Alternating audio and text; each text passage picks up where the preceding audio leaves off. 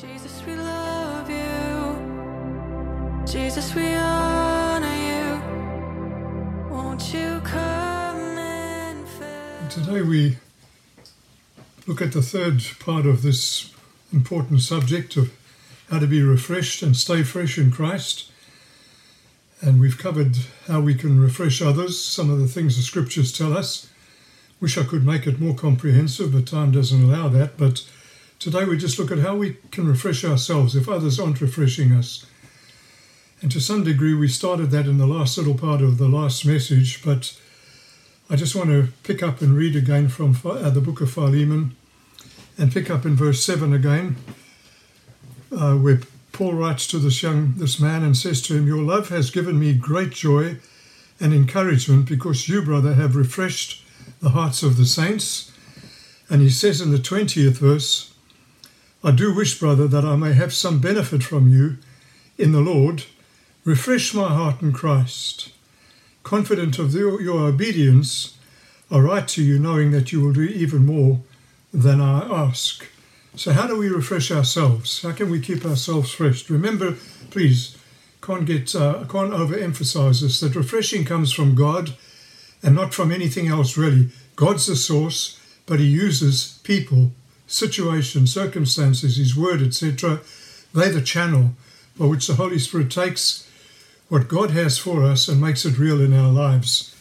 And He refreshes us by His Word, through His Word. You'll remember what we read in Psalm, the first Psalm, Psalm uh, 1, and uh, the first three verses that I'm just trying to turn in my Bible to, and I'm hoping you will again too even though I think, if I remember rightly, we did touch this uh, in the last uh, message. But he says this Blessed is the man who does not walk in the counsel of the wicked, or stand in the way of sinners, or sit in the seat of mockers. But his delight is in the law of the Lord, and on his law he meditates day and night. So, those of us who meditate upon the Word of God, delight ourselves in God's Word, the Word of God says in the third verse, He is like a tree planted by streams of water, which yields its fruit in season, and I love it, and whose leaf does not wither. Whatever He does prospers. So God refreshes us through His Word. Now, closely linked to that, He refreshes us through His Word by His Spirit, in other words, His presence. As we wait quietly upon Him, we spend time with Him, looking to Him and Him alone, giving Him time to impart to us what He wants to do. Just like, remember, there in, Jesus said to the disciples, tarry in Jerusalem or wait in Jerusalem until you receive power. Now, we don't have to wait, but sometimes we do have to wait, if that makes sense to you, in that God wants to deal with some things in our hearts, and we need to give Him some time just to impart to us what He wants to in refreshing. So when we go to His Word, I want us to, to look at a few of the, the promises that are in the, the word related to refreshing. But it's not enough to know that there are these promises. We've got to claim them for ourselves. We've got to stand upon them. We've got to confess what God says. We've got to be in agreement with God, with what God says. And we've got to live in obedience to God. You, you can't stand upon God's promises if you're not living in obedience to what the Word of God says. Uh, we'll come back to that in a moment, but let me read Jeremiah 31, verse 25. God says this I, that's God, will refresh the weary, and I, God, will satisfy the faint. In Psalm 23, verses 1 through to 3, uh, it says, The Lord is my shepherd, I shall not want.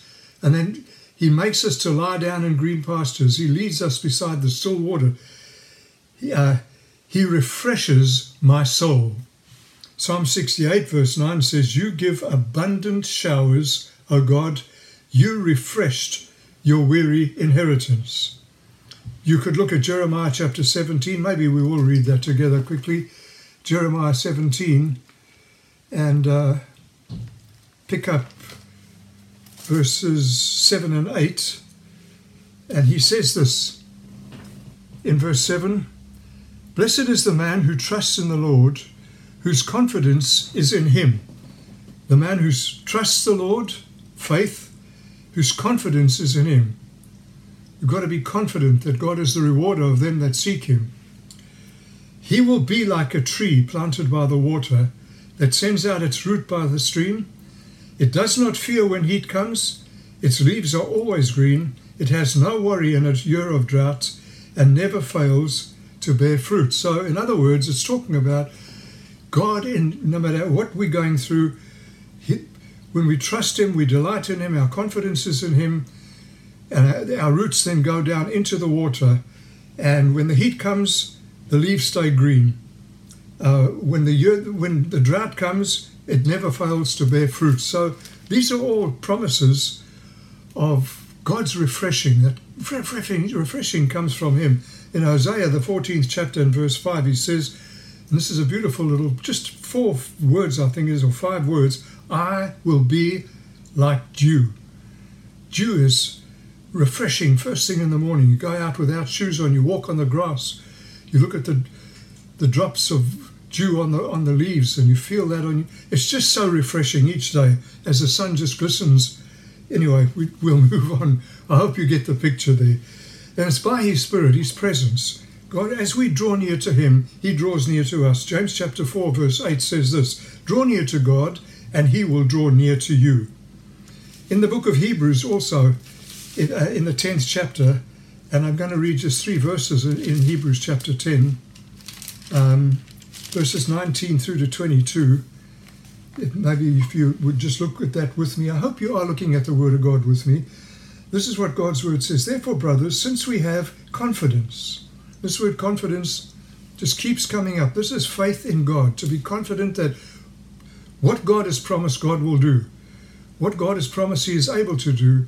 What God has promised, He's willing to do.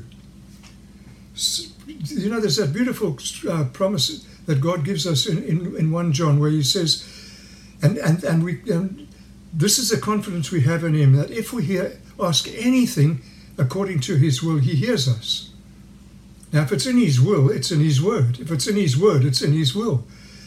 And, and this gives us confidence that we know He hears us. Now, God hears what I'm saying now. Every prayer you pray, God can hear. He can't always give you what you want. He wants the best for you.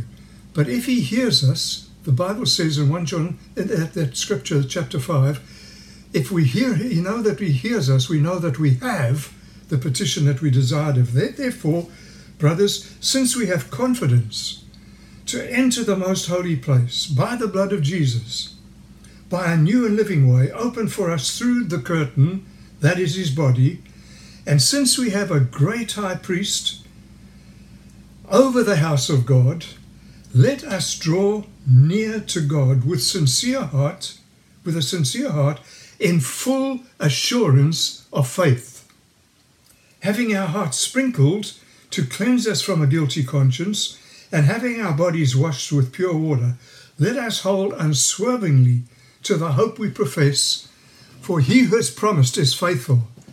And let us consider how we may spur one another on towards love and good deeds, and so it goes on.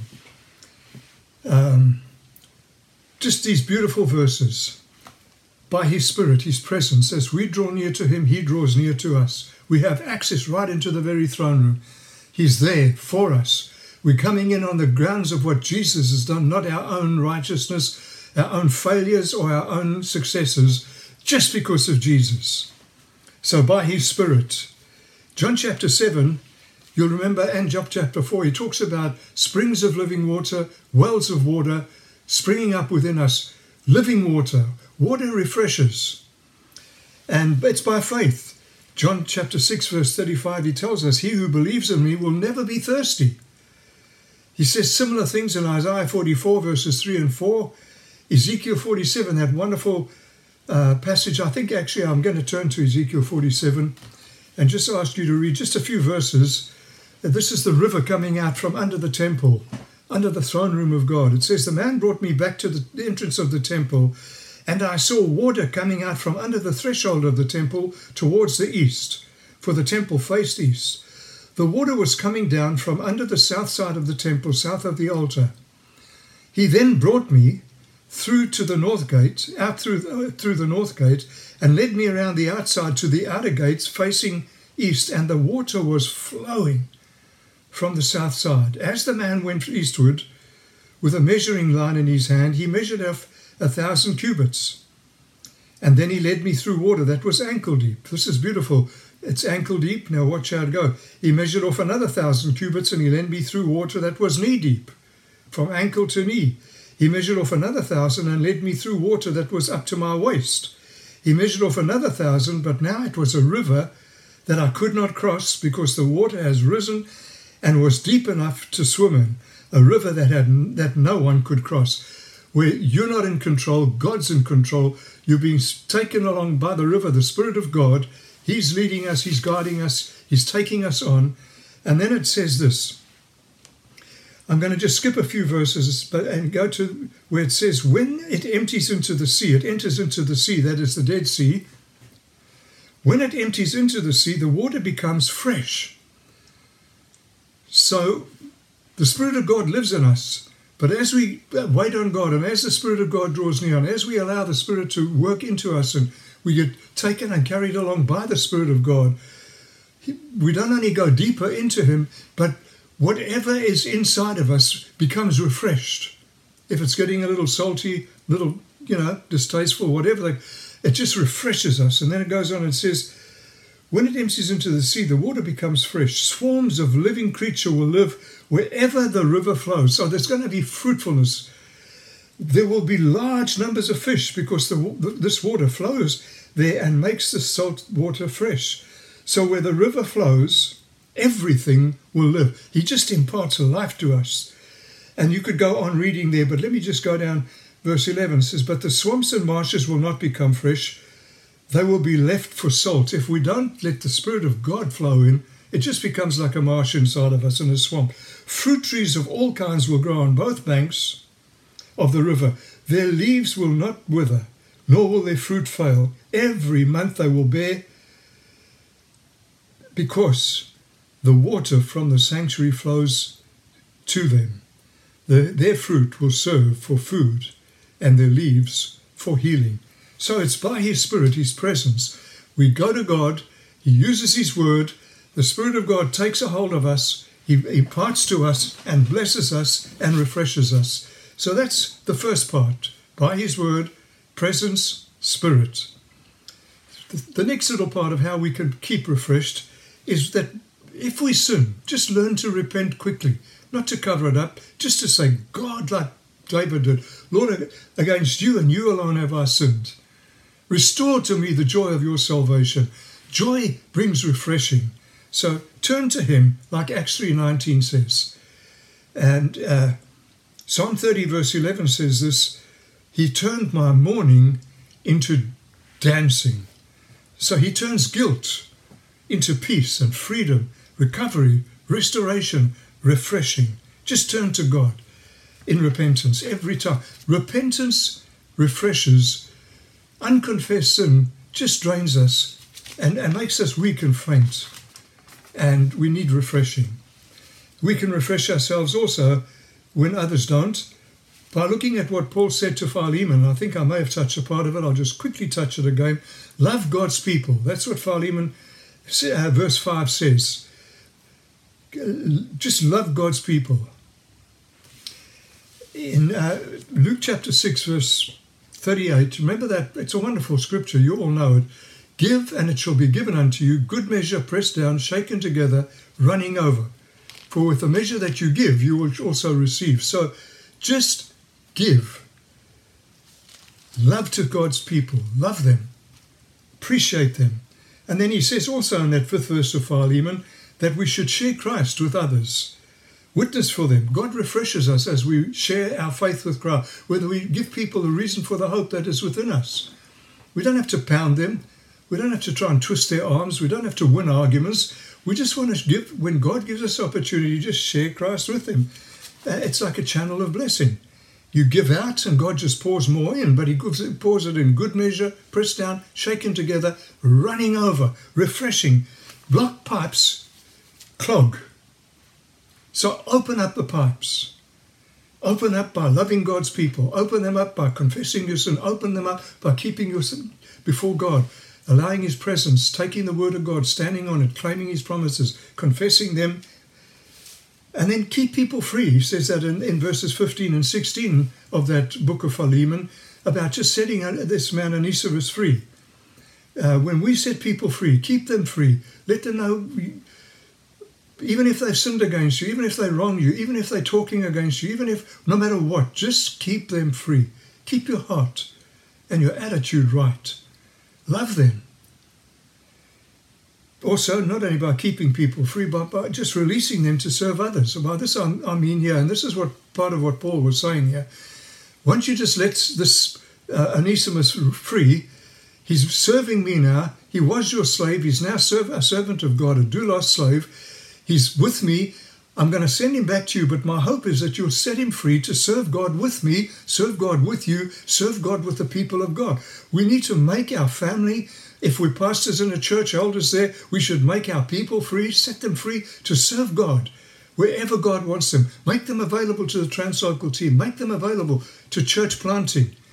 And this would be another one of those things. You know, when people talk about planting churches in their church, uh, they say this is part of our vision and they don't ever plant churches. It doesn't refresh, it actually just drains people, it wearies them. I've been in churches where they just talk about planting churches, never do it, and I can see how it just wearies people, wearies me. So make people available, keep them free to serve God, to serve Christ. You'll see that in verses 13 and 16 through to 16. And then also practice hospitality. He says, I want to come to you that you may refresh me. So hospitality, practice true hospitality. Make your home. Get just right now, just say, God, I'm, I'm making my home available that I might be hospitable to people. Yes, this is required of elders, but it's required of all of us. That's a sign of maturity, but it also refreshes us. It's not draining if you're doing it with the right motive. It's not draining if you do it where you really practice true hospitality. In other words, like were you really welcoming of people, that they know you're welcoming, that you're accommodating, that you're respectful, that you're genuine, even if it costs? And then keep yourself encouraged.